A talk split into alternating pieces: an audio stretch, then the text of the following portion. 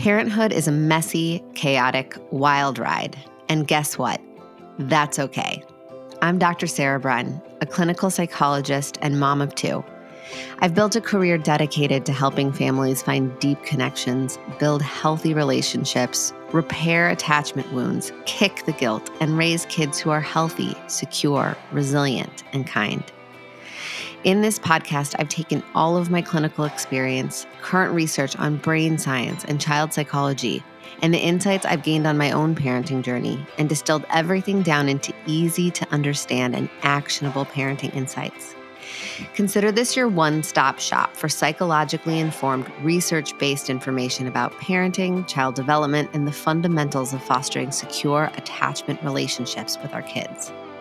My goal is to help you understand the building blocks of children's social, emotional, and cognitive development so you can tune out the noise, stop Googling, and tune into your own authentic parenting voice with the confidence to respond to any situation parenting throws at you.